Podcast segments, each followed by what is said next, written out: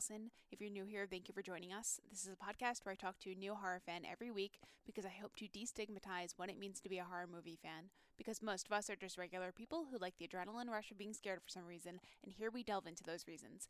This conversation is a long time coming, and I'm so excited that I get to share it with you with the founder of the website and the podcast Bloody Good Horror, Eric Newell. I joined the BGH community last year, and I'm so grateful for all of the people that I've met over there, and that's all thanks to Eric. In our conversation, Eric nerds out over Friday the 13th and all of its sequels, the horror community as a whole, what it's like to watch horror trends shift over the last 20 years, and so much more. You might also notice that we have new theme music, and that is also thanks to Eric, so let me know what you think of it.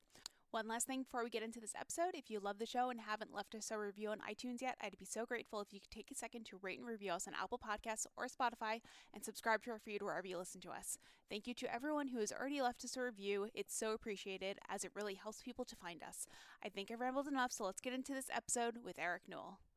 This week, we have the founder and host of the podcast Bloody Good Horror, Eric Newell. I am so excited to chat with him. He has recorded over 650 episodes of Bloody Good Horror, and each one is such a good time. Hey, Eric, how are you? Good. How are you? Yeah, we're actually approaching 666, which we're pretty excited about. Lucky, lucky number in the horror world, I guess. Thanks for being here. Do you want to start by telling everyone a little bit about yourself, where you're from, etc.? Yeah, sure. So I'm from up upstate New York, which is where I currently live. So I'm like in that place, Allison, that's like foreign to where you live, like that, that place where the capital is, you know? Yeah, I grew up in a small town, which is probably, we can get to it later, but I think probably has a lot to do why I ended up being into horror, but just kind of not much to do, looking for something more exciting. I work, my day job is I work in sort of media. I'm like a video editor and producer and that's taken me kind of up and down the East Coast in my career. And then on the side, I mean, I've done coverage of horror genre stuff since 2001. So it's been 21 years, which is pretty pretty crazy. I think I officially qualify as like an elder statesman at this point. So you're a horror expert at this point. Nah, I don't know that I'd say an expert, but what's interesting about being this age and having done it this long is that you have the benefit of, and this is just with any topic as you get older, you have the benefit of like you live through shit. It's like you and I were old enough on, I think, I don't know how old you are, I'm not going to ask, but like on 9 11 to have real life context for what that meant when it happened, right? So, like when you're having a conversation with somebody who was two years old when it happened or not even alive, it's like we're not the same.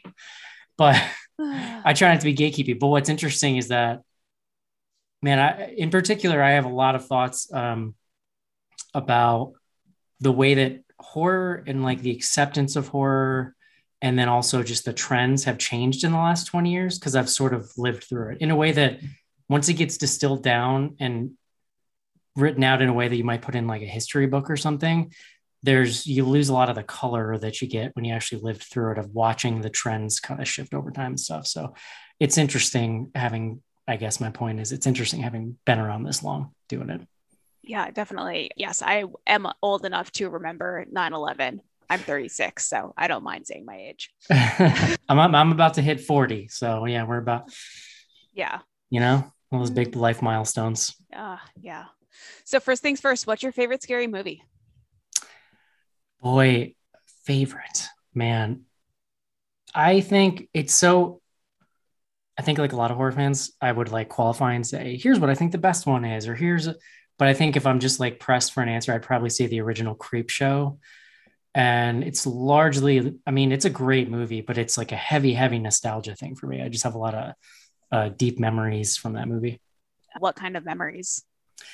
So, man, an experience I miss a lot is just what catching things on cable, either new things I haven't seen yet or things that I have seen. And I would just drop everything to be like, sure, I, will watch an edited version of Creepshow with commercials for the 400th time.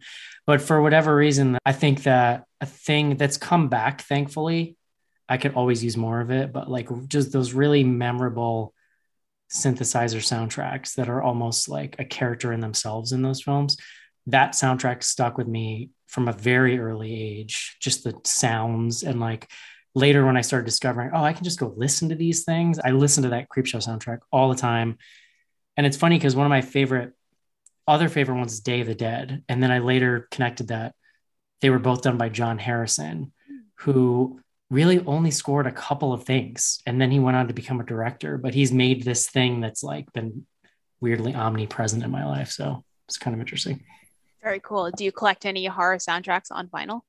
I, you know, I just started more recently. I was like, I, I've always been, I know you're very into physical media, which I love. I've always been a physical media person, but I'm also more than I'd like to admit, like a creature of convenience. So I've been pretty willing to just like jump over to like the streaming life. Mm-hmm. but I've, but, I, but everywhere I've ever lived, I've in small apartments mostly. I've like schlepped my VHS around with me. I have like a, a, a small video store's worth of like old VHS that I bought largely from places that were like going out of business when that whole like apocalypse happened. So I went from being like a huge physical media person to really giving into the streaming. But then lately I've been getting kind of more into it, mostly, mostly around vinyl soundtracks and stuff. So yeah, I've been getting a lot of stuff from like Waxwork and weirdly like Amazon has a lot of these things for like pretty decent prices too. So I've just picked up from them the Return of the Living Dead soundtrack, which is all all like of this really great licensed like early 80s punk stuff. Mm, it's like a okay. compilation basically. It's just a lot of fun.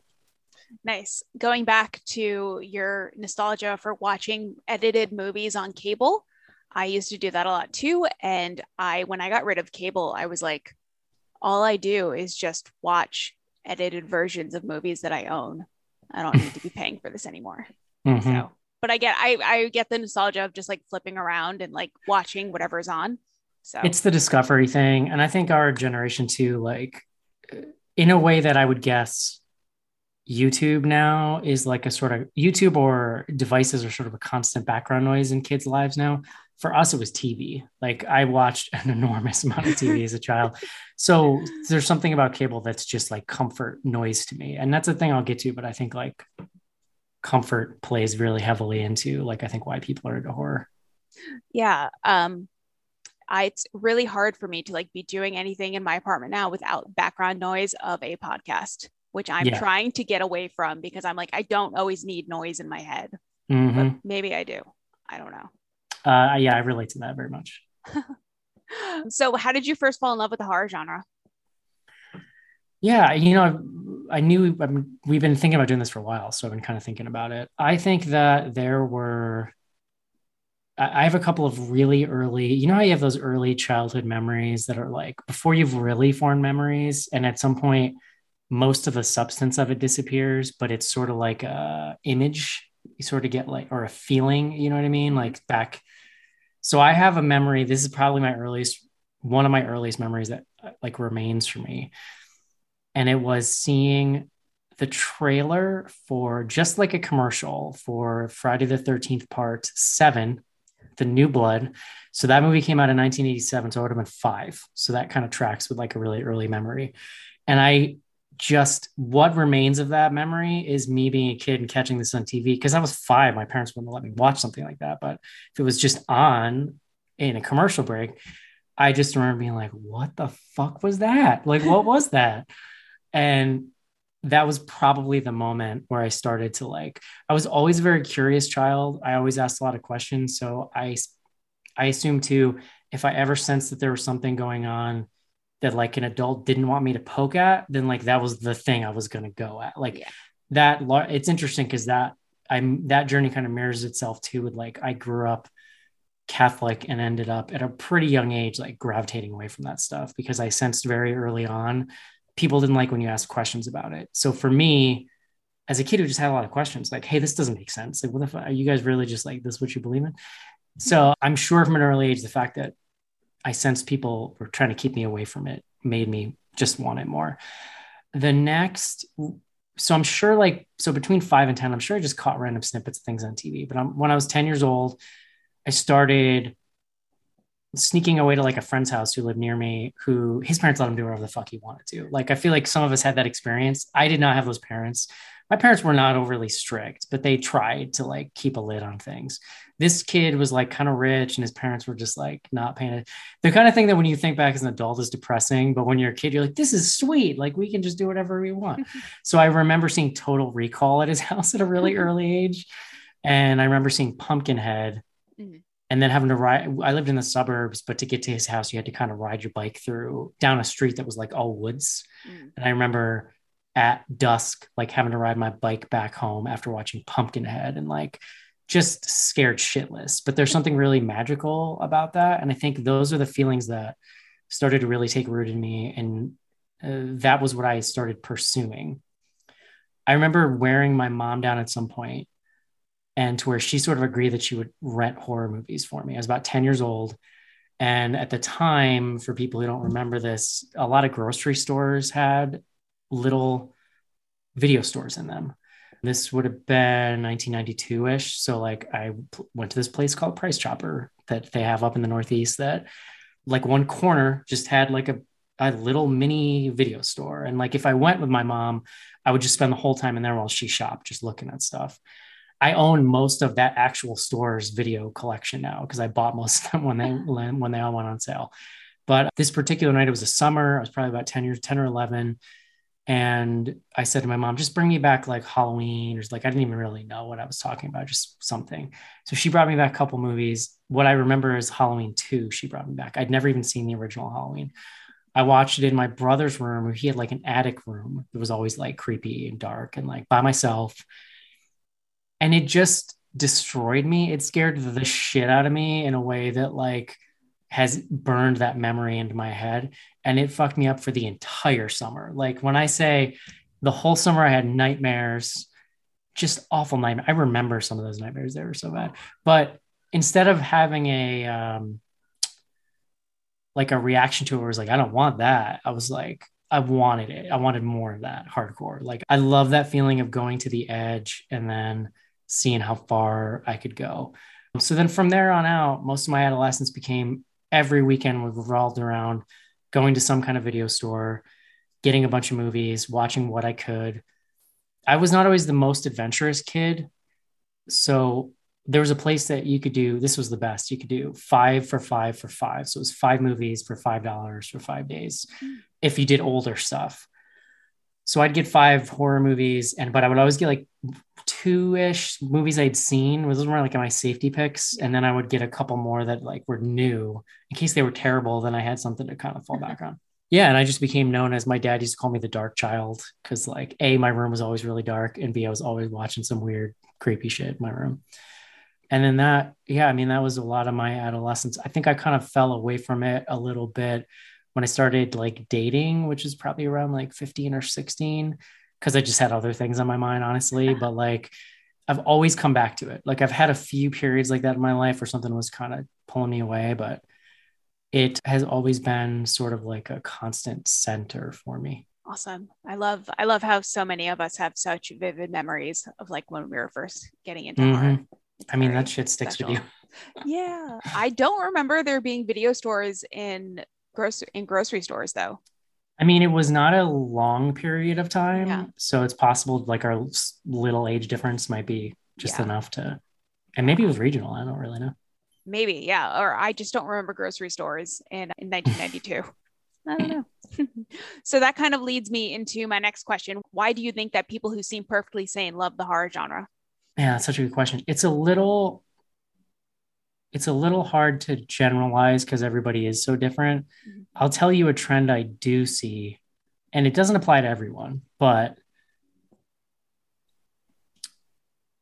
you always hear people say, like, when they're trying to, when they get involved in the horror genre the first time, I think, or like in the horror community for the first time.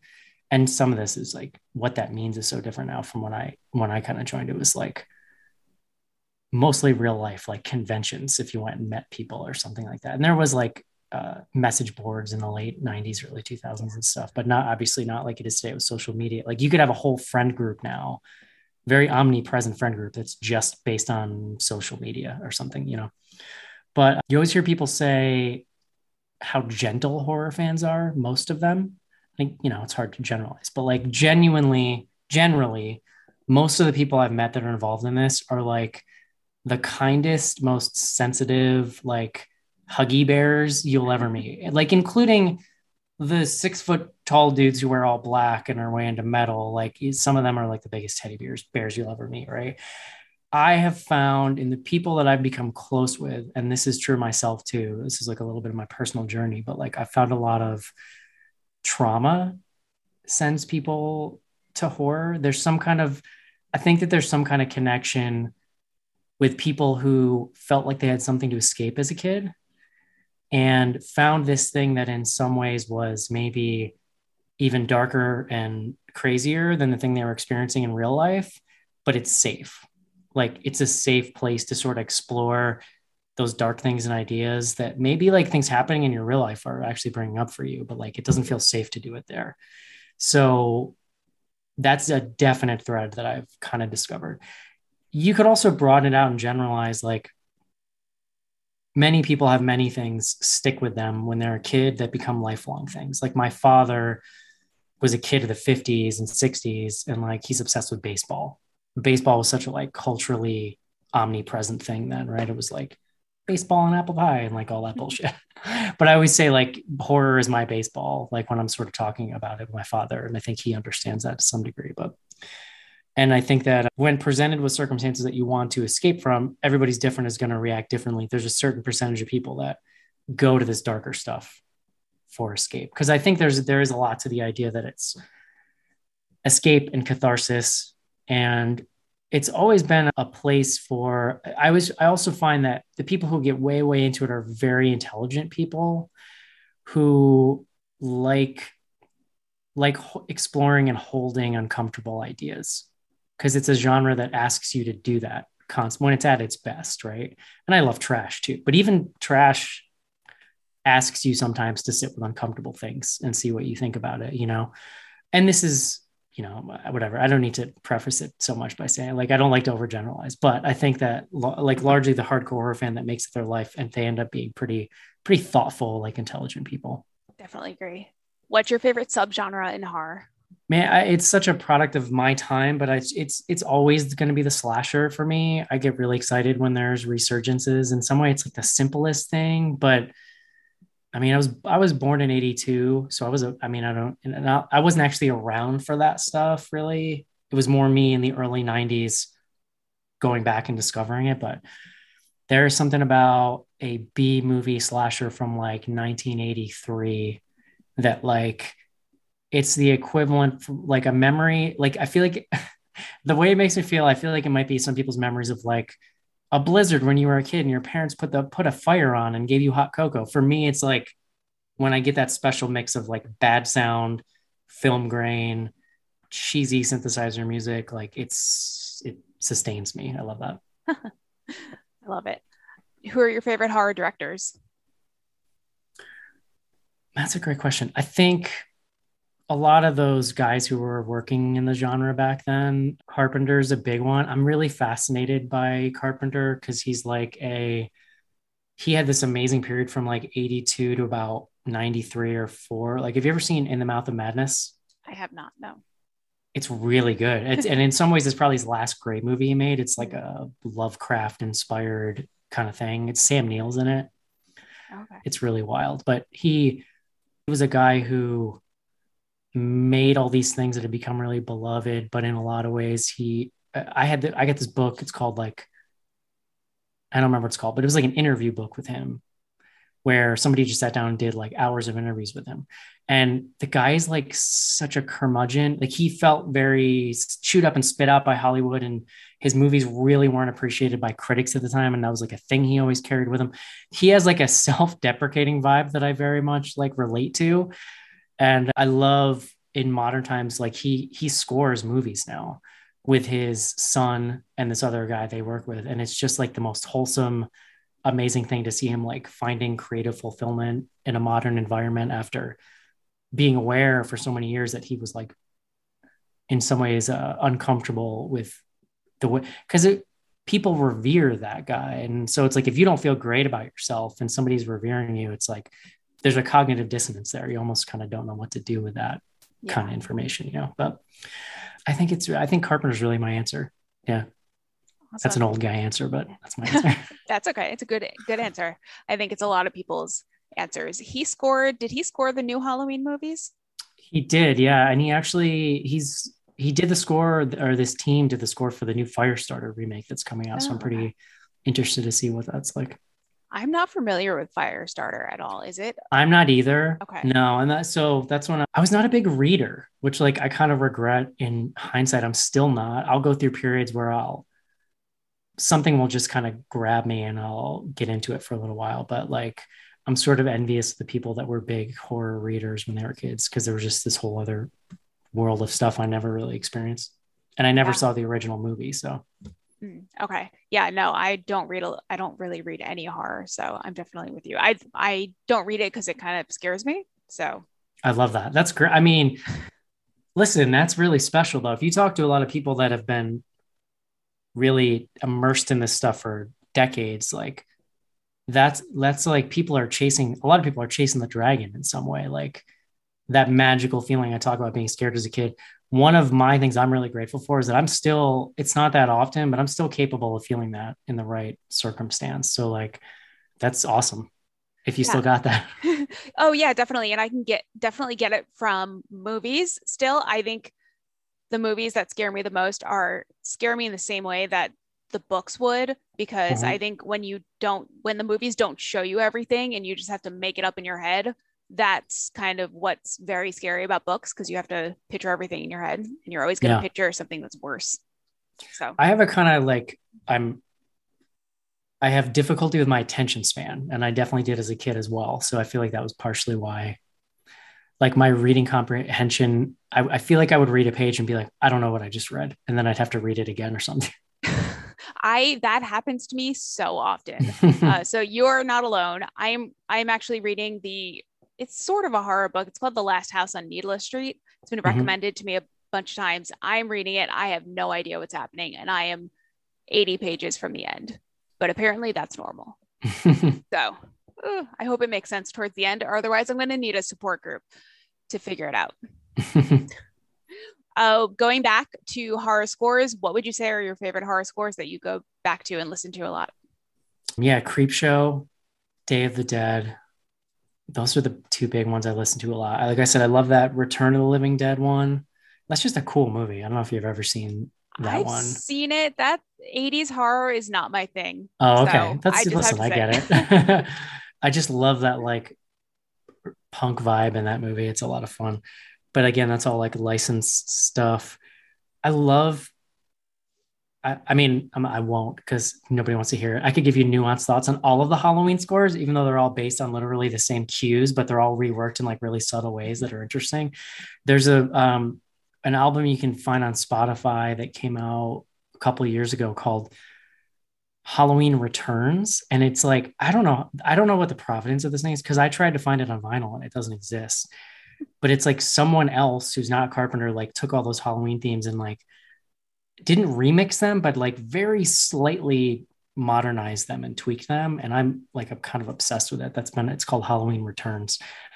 Um, in modern times, I just love what people are doing now that people, the nostalgia wave for those old synth scores has come back in the last decade or so, which is really great. Like the It Follows score is really amazing. Yeah. You know, I just saw X that had a really great yeah. score to it. I, you know what I listen to sometimes is the Hansel and Gretel. Was that the name oh, of that oh, movie? Yeah. Or was it Gretel, Gretel and Hansel? Gretel and Hansel. Yeah. yeah. So that guy, that that I went down a whole rabbit hole with that because I liked the score and I went to listen to it. That movie is scored by a guy whose artist name is just Rob, like ROB, which I don't, I, it's kind of a flex move. I feel like, yeah, no, I don't even need a last name or a cool stage name. It's just Rob. Uh, and he has a super interesting filmography. I'm actually, I'm going to pull my Spotify up because, yeah. okay, so here's another guy that I'm obsessed with right now. I don't know how to pronounce this. I think he's Polish. It W O J C I E C H, which uh, it's like Wojciech well, or something like that. Yeah, it's probably Wojciech. something like that and then G O L C Z E W S K I, which I was reading as like Galuski or something like that, or Gol Golshevsky maybe. Maybe. So that guy, he's scored largely indie stuff that I've never heard of, and he and he also puts out his own albums that are just like concept albums. He's amazing, and I actually ended up I found him on Twitter not too long ago and just sent him a message and was like, "Dude, I love your music. It's amazing." Like, you know, just to tell let him know that he had like influenced me a lot. Oh, that's super cool. Did he write back? He did. Yeah, he was super uh super nice and gracious. Oh, that's very cool. So before you were talking about comfort horror and comfort noise, do you want to uh, elaborate on that? Yeah, there is something that goes on in human brains early on in childhood that just wires things to bring you comfort. And I and I think if you're like not into horror, you might look at people like us and be like, "How is that your comfort?" Like I don't understand it. My theory is that it kind of doesn't matter what it is. It's more about the timing and the circumstance that you like are exposed to something that can like make that wire happen in your brain, you know? I don't like there are times when I get really like scientific about my thoughts on it and I don't want to like kind of take the magic of nostalgia out of it because there is something kind of magical about it, but it's why I listen to those soundtracks. Or you know, a, a great example is when we when the lockdown happened in 2020, and I was, you know, we all had this experience. Like it was like Tuesday, somebody being like, "Hey, I think we might need to go remote," and then like by Friday, the whole station that I was at was remote. And this is I work in industry where a month before that no everybody would have been like you can't work from home. We can't do that. And then like they did it in a week. So a that's bullshit. Yeah. but uh, the first thing i did when i started working from home was like i always like i work with noise on kind of always. I, I watched all of friday the 13th series like the movie series. I stop at freddy versus jason. I don't do the remake. But there was something really telling to me about that that that was where I went and I didn't even think about it. It was like very subconsciously like I need Friday the 13th. It's probably like I think quality wise Halloween probably best it as far as stuff I have watched a lot when I was a kid, but just there's something about Friday the 13th noise that really does it for me. Nice. There are lots of like fun sound effects and scores in Friday the 13th, right? Mm-hmm. Yeah, I've only seen I think the first four Friday the 13th. I cannot imagine, to be fair to you having that experience, I cannot imagine what it's like to watch them back as an adult in modern time. Like they're not good movies. They're trashy. Yeah, they're bad. They are definitely they're in the very least fascinating time capsules of like clothing and you know societal mores and stuff like that. Yeah. What's funny though, you mentioned Freddy versus Jason. I saw Freddy versus Jason in theaters when it was released, having never seen a Friday the 13th or Nightmare on Elm Street movie mm-hmm. before. And I was like, what's going on? I didn't really like it, but. That movie was fascinating because this is kind of ties back to what I was talking about with having context for stuff when you've been around this long. But that was basically the the rumor. I, I feel like this was confirmed, but like there was always a rights thing. Like Paramount had Friday the 13th and New Line had uh, Nightmare on Elm Street. And there were, there were rumors that they were had like tried to do a versus movie in the late 80s because at that point both of the series were kind of waning the slasher thing was kind of dying and so that was looked at as like a gimmick that might be fun or work or whatever and supposedly that's what friday 13 part 7 was going to be so you haven't seen it but in friday 13 part 7 there is a uh, girl who has like telekinetic powers, and that's like a whole thread. And then she basically ends up in a place where Jason is, and they fight. They're like, like she's able to use her powers against him. It's a kind of fascinating diversion in the series. But the rumor is that that was originally supposed to be Freddy versus Jason. When they couldn't make the deal, they just were like, they just found a way to rewrote it so that he had some kind of opponent in that movie. But then New Line Cinema or Paramount went out of business or they were sold or something happened in the late 80s, early 90s, and New Line Cinema bought the rights to Friday the 13th. Mm. They then did, they did Freddy's Dead. And have you ever seen Freddy's Dead? No. that's a fascinating movie. Like early 90s, very self-aware, was directed by a woman, which at the time was pretty rare, Rachel Talalay, who was a New Line cinema executive. She did Tank Girl. I don't know if you're familiar with that movie, but at the end of that movie, when he goes on to hell, there's this scene where, oh, I'm sorry, I'm getting these mixed up. So they did Freddy's Dead. New Line produced Jason Goes to Hell. That the reason why it's called Jason Goes to Hell is because they had the rights to the character and not the name Friday the 13th. They didn't get the name, they just had Jason. So they called, they did Jason Goes to Hell, which was the New Line Cinema one. But at the end of that, Freddy's glove like pulls his mask under the ground after he's like gone down to hell. So I, you hear me, I'm nerding out about this. When I was a kid, I was obsessed with this shit. Like, mm-hmm. so in 1993, I think it was when Jason Goes to Hell came out. I see Freddy's glove pull Jason's mask down. And this is before like internet and I don't know the p- production cycle, the rumors, whatever. Now you'd know two years in advance to Freddy versus yeah. Jason being made. But when I was in sixth grade, I was like, are you fucking kidding me? They're going to fight each other? Like, holy shit. So I spent like a decade waiting for that movie and was so excited. That, like, there are a few things I geek out about more than like Friday the 13th lore. It's so, it's like so silly. And the series really had no lore until New Line bought it because in the early 90s, that's what they started doing with slashers. They're like, well, nobody wants to just see a slasher anymore. So now there's got to be a reason why they do this, or we have to come up with all this kind of complicated backstory stuff. And then they ended up just dying out and all that stuff kind of fizzled out. But they hired Ronnie Yu, who basically was just getting into making American films, and he had never seen either of these movies, same as you and I think he, I think I remember hearing him say that he had did a marathon of them or something, but it was really important to him to basically bring his own style to it and just bring enough of the mythos in. So it's it's a fascinating mishmash of stuff. It's also a time capsule because you get Kelly Rowland and like Monica Keena. Oh, wow. It's such a like early 2000s like kind of thing as well on top of that. So which which installment is this? Freddy versus Jason. I know I just mentioned. Oh, okay. Movies, but yeah, yeah. my larger point being that like when Freddy versus Jason came out, that was it for the buildup of like over a decade of excitement for people who like wanted to see it. You know what I mean? Yeah. And it did really well. It made like 90 million or something in the box Ooh. office. Well, good, good for them. I love hearing you nerd out on Friday the 13th. That's why you're here. Um, that was a fraction of it, but I'm, I'm sparing you. yeah, when I was, I can totally relate about nerding out because I grew up as a rent head. So my life was all about the show Rent. So mm. I get it. I would talk. And I've never seen that. that. So there you go. All right. Well, there will probably be a tour coming to you soon. yeah, that's very cool. Has anyone ever written a book about the history of Friday the 13th and all of the sequels? Yeah, there's there's multiple okay. books and there's also a, a, really incredible documentary called Crystal Lake Memories that it comes yes. on and off Shudder at some point. It's like yeah. eight hours long or something, and it gets into a lot of that stuff. So it's yeah. it's really good. I've it's watched good... I think about two or three hours of that. And then I mm-hmm. yeah. Then I needed a break. Yeah. I mean, in some ways, if you don't want to watch the movies, it yeah. may be a good primer to just understand the phenomenon of it or something, you know? Yeah, even though it's still eight hours of my life.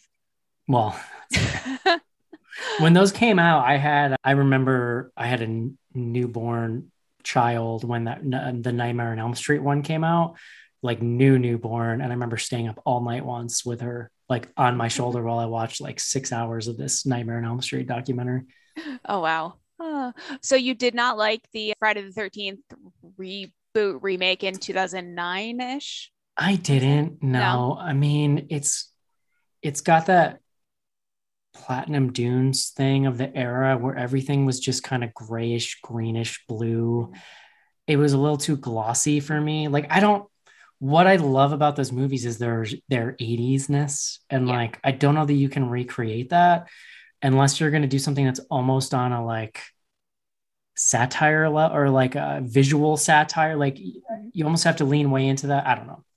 I'm not sure you could have pleased me with that movie, regardless of what it was, but I didn't love it. I felt like Jason had too much. I remember that was like one of our favorite shows because we were it was a forever ago. Who knows what I said on it, but I remember just going off on like Jason doesn't grow weed. Okay. Like there's a scene in that movie where Jason's like a weed field. Like he literally does nothing but murder. Like, does he even exist when he's not doing that? I don't know. But he like builds traps in that movie and like all that shit was just a an issue. Mm, that sounds a little bit like when Rob Zombie gave Michael a whole bunch of backstory in his version. Yes, very much so. Yeah. They also, Betsy Palmer, who played Jason's mom in the original movie, she was in, she would have done it. She's kind of a, she's kind of a funny lady too, because like she doesn't give a fuck about any of this shit, but it's made her money her whole life. She at the time was like, I guess like a really well respected actress. And she took like, she was like a nice person. That was her like character thing. And so like this was weirdly just a paycheck, but it was weirdly out of her lane. And it became the thing she was known for. And she always kind of seems like she just has resentment for that or something. But she said at the time she would have done it, but had, you know, she good for her, she listed a price and they wouldn't pay it because it it was kind of a small role. It's just like in the beginning of that remake. But or no, I'm sorry, I'm I'm talking Freddy versus Jason now. I'm I'm getting my movies mixed up, but because there is a there's a Mrs. Voorhees cameo on Freddy versus Jason that they didn't pay her for, which like come on, just give, yeah. give her her money. So, an article came out in 2020 that said that horror movie fans were handling lockdown better than non horror movie fans. Why do you think that was the case?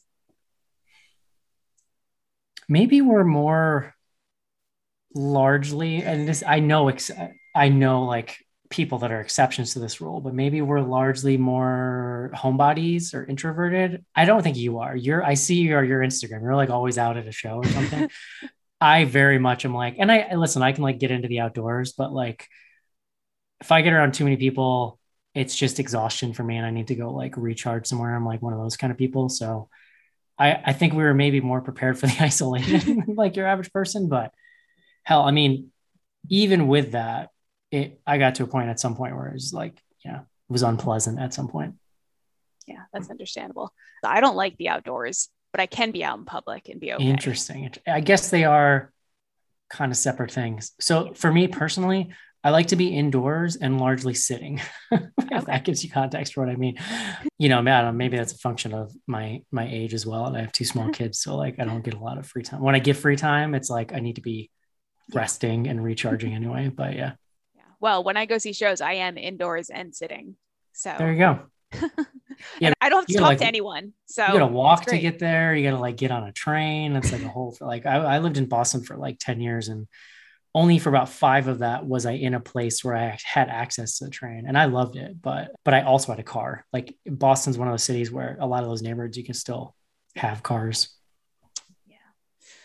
Uh, so you are the host and creator of the podcast Bloody Good Horror. When did you come up with the idea for that podcast? Well, the the brand itself, like I said, I we I started in 2001 with my younger brother Mark, who was on the show for years. He's not anymore, but I just wanted to write reviews. I, I had spent a whole summer, my freshman year of college, which was 2000 2001, was like right around the time when high speed internet access started really blowing up, and people were getting outside of their AOL walled gardens and stuff. And I that's when I discovered the online horror community and review sites like Creature Corner and like Arrow in the Head and just blogs for people to review horror movies. And I was just obsessed with it. And at some point that year, I decided that I wanted to do it. I was in college. My younger brother was in high school, but he was always like a computer whiz and was learning how to build a website. So I had him build me a website. And he always watched horror movies with me. So he was at least like tangentially interested in what I was doing. That review site with the with the what's, what's the word I'm looking for? Exception. It's not even a hard word. With the exception of like two years at one point, that review site existed from 2001 until like 2007. In 2007, Mark and I, he was out of college. I was like an adult with a job. We decided to like rebuild it and really do it because he was working professionally at that point as a web designer. So mm we wanted to really try to do it right. So like that year we relaunched and for the first time, because it was always me and the just me, like maybe one or two other people writing, but it was largely just me. In 2007, when we relaunched, we just reached out to a bunch of people and started recruiting writers. That's how I met. So I started, I, I bought some advertising on a podcast called Night of the Living Podcast. They've been around for, they're like, they call themselves the longest running horror podcast. They're probably right about that if I think about it. Like the only other ones at the time, bigger ones were like Rue Morgue Radio was around then. Dread Central had a podcast. and Night of the Living podcast. So they all those had been started up for about a year or so. It was real. I mean, it didn't feel like it at the time. It felt like everybody was doing it, but now I know that's not right because now everybody's really doing it. Like, because now when I tell people that we started podcasting in 2007, it fucking blows people's minds. Some people learned about podcasts like this year. You know what I mean? I my my first reaction is, were there podcasts in 2007? I mean, there were barely iPhones. So like what yeah. you what I would do was I would download them through iTunes on my PC and then sync them to my like my iPod Nano or some shit. Like that's yeah. how you got stuff. Hmm. Um so at that point you were really only speaking to pretty techie people. Like your parents weren't going to be listening to a podcast. Whereas now they can just get it on their phone. So it's obviously it's a lot more accessible. But we started in 2007. I was literally stealing the Wi-Fi from the pool house at the apartment complex I lived in, and would have to sneak in there and reboot it every once in a while when it wasn't working, hmm. which blows my mind now because now I'm like I, I make everyone be hardwired into the internet and like it's just funny that how we started out. But so it's been I don't know what year is it? it's 2022. Yeah. So 3, 10, it's been 15 14? years. 15? 15, I think. Yeah. I think maybe this fall will be 15, which is kind of crazy. It has, I've gone through an enormous amount of change in that time. I mean, careers, marriages, well, it's just one that's not around anymore, but like children, move. I lived in Florida, Boston, New York, like it's always been omnipresent. Like I might take a week off for a move or something, but then we try to get right back on it. And so it's been a a centering force in my life in a lot of ways. I've been I was really fortunate that I not only in the beginning had my brother, but also just by pure happenstance, like recruited these people that were extremely talented, but also invested in what we were doing. So like my co-host John, my co-host Casey, later after about 100 or so episodes joe joined us and then cc at some point and then we had all these other people that were around we i used to jokingly call them the new class after like Saved by the Bell, which is yeah. just like an ancient reference at this point. but I guess maybe it's coming back around to being nostalgic in a funny way. But and now even there's even a new wave, I would call it, of people involved in the site that got came to us through Slack first, which is like a Patreon thing, and then just became our friends and started writing for the site. So I have more thoughts, but do you have more? I don't want to just keep rambling. No, I love it. You've created such like a fun community with the Slack channel and everything. So I was really excited when I joined last year. And I like really, I appreciate that. I also feel like all we ever really did is just put the platform out there and it, it just, it's the people that get on there that have created that community. You know what I mean? And like, there was a time, there was a time early on in the pandemic where our Slack was like, you couldn't even follow it. Like you log in now and there's a handful of posts, like, and it, it's alive. Like there's a lot of channels, there's chat going on. There was a time early on in lockdown when it, it you could see it scroll in real time. And like people would join and be like, I was afraid because I couldn't even read what was happening. It was happening so fast. We all just were out of our minds looking for friendship and comfort. And like a lot of friendship, like a lot of real life friendships were born out of that scenario. And a lot of those people have moved on from Slack. They just are in their own friend groups now. And I love that. Like some of them have started their own shows. People sort of, there are people that have stayed around in Slack for a long time, and there's people that it's been more of like a season in their life. And I just love all of it. Like, because if it's ever been something important to somebody, that's a really special thing. Yeah, definitely. What are your top five favorite episodes that you've recorded, if you can pick five? Oh boy. I don't know if I could list a lot of particular ones, but there episode 17 i wouldn't even say favorite but this is like a noteworthy one. We did prom night. This sort of has become bgh lore at this point. Prom night which was like that 20 2007 i guess like pg-13 real glossy like kind of tweeny horror movie. And you know we were a little more edge lordy back then. We were all in our like mid 20s and it was like the culture was very different. And i think like none of us really understood what to make of this movie. And I think we were all a little like ornery about it.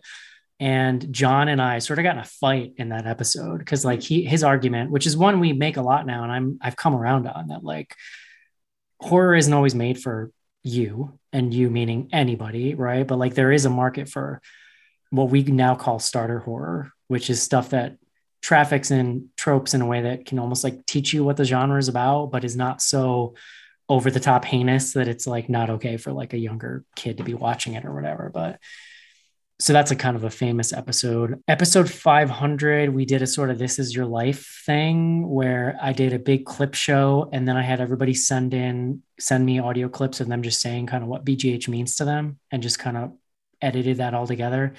That was really special. I got a lot of really like moving comments from people and just putting it together was like a pretty emotional thing. It was when I think I, I really started to realize how big it, big of a thing it was in some people's lives and like it's it's easy it's easy sometimes for me to forget that because it's i feel it's grown so far beyond me that i don't even necessarily feel ownership of it anymore which is a weird thing to feel about a thing that i started in my bedroom when i was 7 18 or 19 or something you know but that's what happens when it's around that long and when people connect to it like it does sort of not become fully yours at some point that's so cool. Yeah, I heard you talk about starter horror on your episode this week where you talked about the cellar. Mm-hmm. Yeah. It's You're a great example. Yeah, yeah. Yeah. I, I do agree that that it kind of just like hits all the tropes. I liked the mm-hmm. beginning and the end, but I just got bored in the middle. Well, and part of uh, this is a thing I've learned over years is like I think in the beginning, people really enjoyed our like fiery takes on things. That was that era of podcasting in general. Like it was kind of freeing to just have a platform and be like, I, f- I fucking hate this movie. Like screw that, but you know, like, but you know, we all get older and we all change. And like, if people don't want to change with you, then what are you going to do? Like, that's just, if people aren't changing, that's not what life is. Like I was, I'm going to be 40. So I was 25 or six or something when I started the show. So like, I'm a completely different person. And I like, I like finding the nuance now of like, you know, this might not be my thing, but if you're into like this kind of thing, maybe it is. But what I have to balance that out with is sometimes I'm just annoyed that I have to watch a movie that's like really mediocre. And so it's a balance I'm trying to, you know, not sound like a crazy person, but also like not be completely devoid of an emotional response to a movie. Just so we can round that with a positive note, what is your favorite horror movie that you've watched recently for the podcast that's new? You know what? I'm gonna open my phone and look because like totally fine. I literally forget movies like right after we do them. That's another. Somebody made a somebody. I don't know if they still maintain it. I think they do, but it's a, a Letterboxd account that just keeps track of every movie we've done on the show. Hmm. And I'll sometimes go back and flip through the covers. I feel like I don't recognize half of the posters of. I mean, you know, 600 movies. Yeah. Oh, I mean, definitely X yeah. X is amazing. Like it's such a good movie. I enjoyed Nightmare Alley a lot. I thought that Scream was decent. That was one we kind of did recently. I really, it's like this is this is a lane of mine. I really like the Resident Evil movies because hmm. they're just terrible, and I I really enjoyed Resident Evil: Welcome to Raccoon City. Oh, okay. There's a lot of great. They actually set it in 1998 or six or something, which is when that first game came out. Yeah. So there's a lot of silly late 90s nostalgia in it. Like they're talking about like somebody has a proto like Palm Pilot thing and like their CDs, and so that was kind of cool. there hasn't been a ton. I like Titane a lot, although I think it's like maybe too smart for me. The Green Knight, and then like Candyman. Yeah. So that goes back to like September. So, as you said before, you have two kids. Do you plan on introducing them to horror when they're old enough? Yes, I do. I do. I get a little, sometimes I feel like parents, it's like their number one mission in life to like expose their kids to the thing they're into so that their kids will be into it. Yeah. I like to take a little more hands-off approach, largely because like I want them to be able to to develop and uh, find out what they're into. You know what I mean?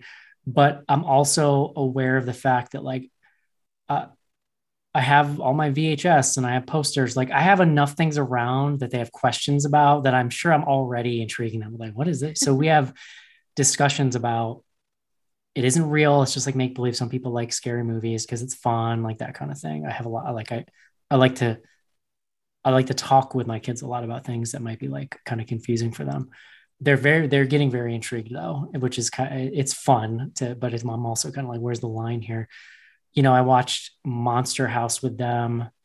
My three-year-old very much did not like it. It was too scary for her. My five-year-old was very into it. That movie's scary. I don't know if you've seen it like, i have not no. I hadn't seen it. It's like an animated thing that like spielberg produced what interesting thing about my kids is that I feel like kids now are, at least mine, are largely growing up on animated stuff. And so when they see something that's acted, I've had to have like lengthy discussions with my five year old about how, like, just because you're seeing people, that doesn't mean that's real. Like, she really didn't, she didn't have the context to know that, like, so I had to explain, like, they're actors. So they're like pretending to do that. And like, it was interesting to me how much that, like, didn't resonate with her at first. But, so I'm a little hesitant to show them stuff because I don't want to like scar them. But yeah.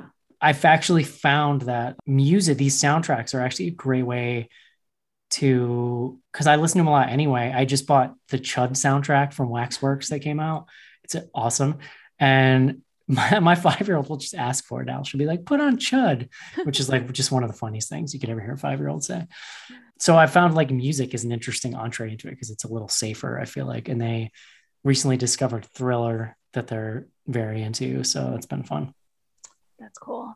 That's cool. One way you could get them to be into it is by telling them they can't watch it because that worked for you. And it also I know. Well, I'm aware I'm aware of that too. Yeah. I'm very one of my favorite movies as a kid was Ernest Scared Stupid, which is just real just it's got good Halloween atmosphere. I used to rent it when I was like younger a yeah. lot. That's like my go-to. I, like when can I show you guys this? Like it's not yet, but I'm like I'm just waiting for that yeah, three and five might be a little young yeah. to start. You know, just go easy. Same... Start with Hostel when they're like seven. Right. But when we were kids, the kind of shit we watched was fucking crazy. Have you ever seen Gremlins? Like Gremlins was a kids movie, and it's terrifying and bloody and violent. Like it's so hard. It's I don't know. I, I also worry that I'm like too helicoptery sometimes too. That I, I it would be okay to just let go. This is what happens when you're a parent. You just you second guess literally everything you do yeah, I second guess everything I do anyway. So that's why I'm opting out of the, the kids part of life. But lots of respect for putting yourself through that. uh, how do you decide what horror movie to watch when you're just looking for something to watch that you don't have to, that's not for the podcast? It is largely stuff I've already seen. Um, I'm a big binge TV watcher. I've seen Breaking Bad like 30 times probably. It that weirdly ended up being like a comfort show for me, which is hilarious because it's like there's nothing comforting about that show. I largely end up watching stuff I've already seen for like for comfort. I do my partner is very into horror like I am and so I really love if she's ever in a mood of like I just kind of like what was thinking about watching this random thing. I'm always like, yes, because I have such choice paralyzation yeah. that like I love it when she has an idea and her and I always have like a ton of fun watching stuff. So it's always it doesn't matter what it is, it's always a good time. So that's probably it. Cause when you have to watch a movie every week for the show, it becomes like homework at some point. So that kind of changes what it's like when you're trying to pick something else. Are there any horror movies that you won't watch or that you won't watch ever again?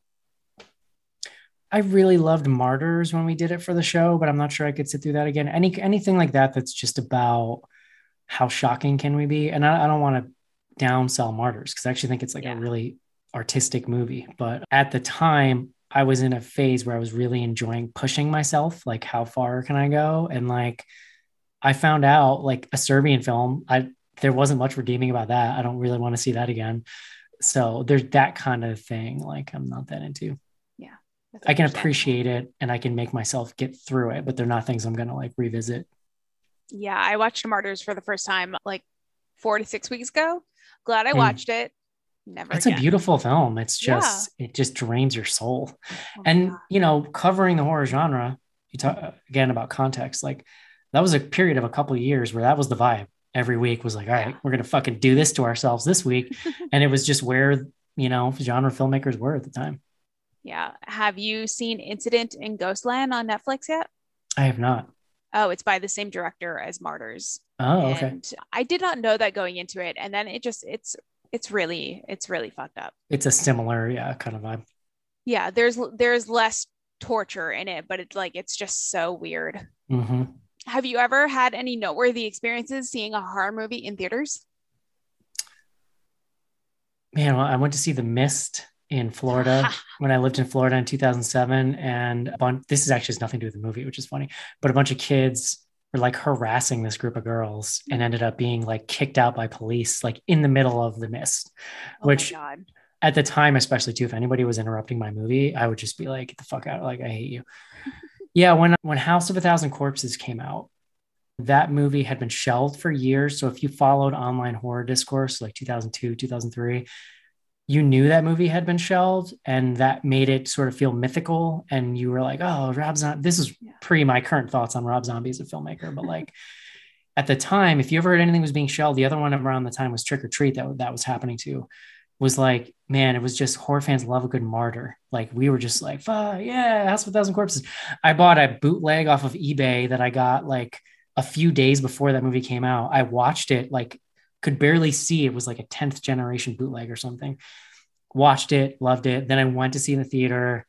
And I brought my girlfriend at the time who was very, very much not into horror. I don't know what the hell I was thinking taking her to this, but I could tell that the vibe in the audience, these were all people that were like me they were they knew where they were they knew that what they were seeing they had read about this movie whatever and when it finished people clapped like and i did too like there was like a round of applause for that movie because people were just so excited to see that it had gotten released and i remember my girlfriend at the time being like what is wrong with you people like why are you clapping that was definitely a memorable one another one was cabin fever i followed that movie from like development through production and then got to see that in a theater. That was a really cool experience.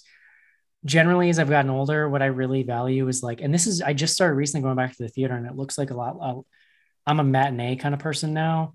And it looks like a lot of them are gone, at least in my local area. I couldn't get a movie before noon, which is a bummer because there's nothing better to me than like, I used to drink coffee. I don't anymore, but like 10, 10, 11 a.m. Sunday, cup of coffee movie that's kind of like the perfect vibe for me. Like maybe two other people in the theater. I don't like no one in the theater because then I feel like I'm gonna get murdered and it kind of freaks me out. So like one or two others is per and I, as long as they're like 20 feet away from me, then we're all good. Yeah, same. I used to love going to on Saturdays a 9 a.m. yoga class and then going to see a matinee at the theater nearby. Mm-hmm. So it'd be like half price and no one there. It's but, the best, yeah. Yeah. When I was uh, in Tel Aviv a couple of years ago, I went to go see happy death day to you because I mm-hmm. had some free time. And it was just me and this middle aged man behind me. And I was like, this is weird. I was like, I'm going to keep, I kept looking over my shoulder at him.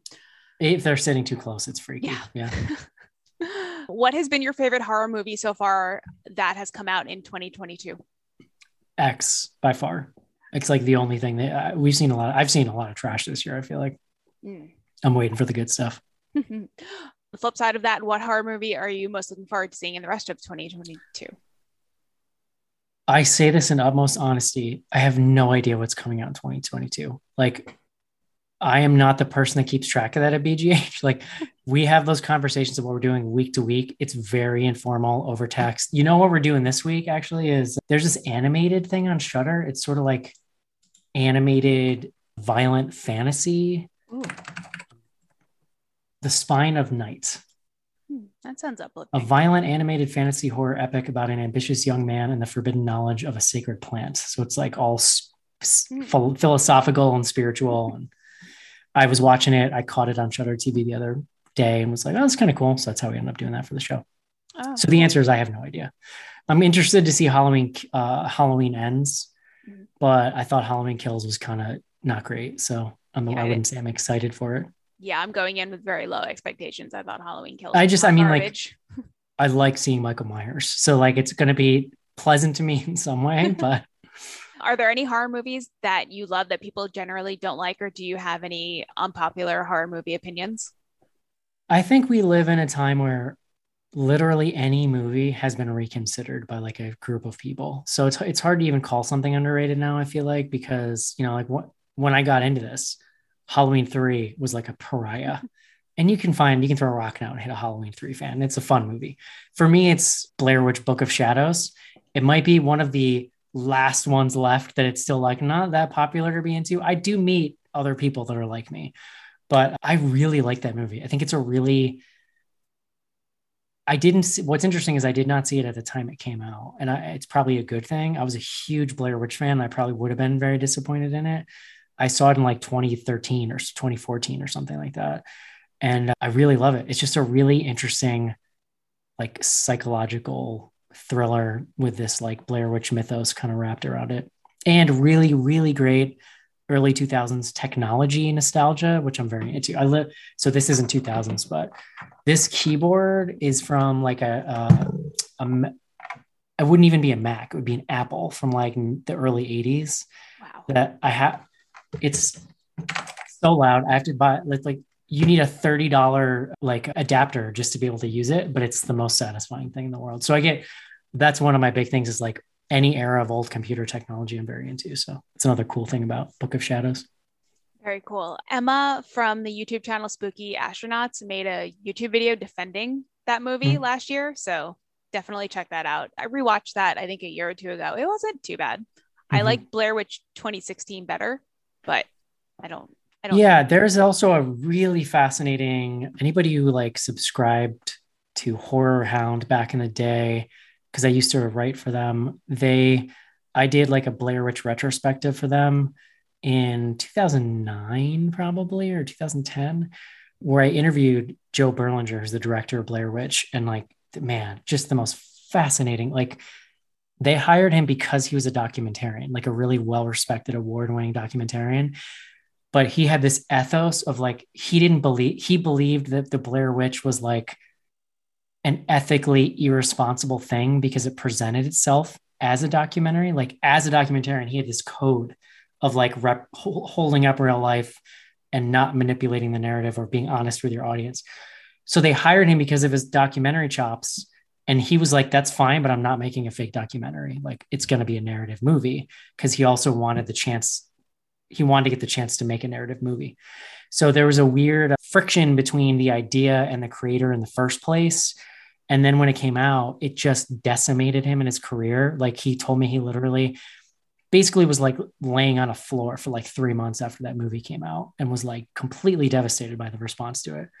And when I, in fact, when I tried to get in touch with him for the interview, it was like I was in the CIA and I was trying to get a spy to talk to me. He thought he's like, I literally just want to make sure you're not setting me up for like to be humiliated or something. I was like, dude, are you kidding me? I love this fucking movie. But, uh, so that if you happen to have old horror hounds laying around and you have the Blair Witch one, I think it's I'm sure it's long out of print, but it was a it was a cool article. Very cool. And look it up on eBay. If you could remake one horror movie, which one would it be?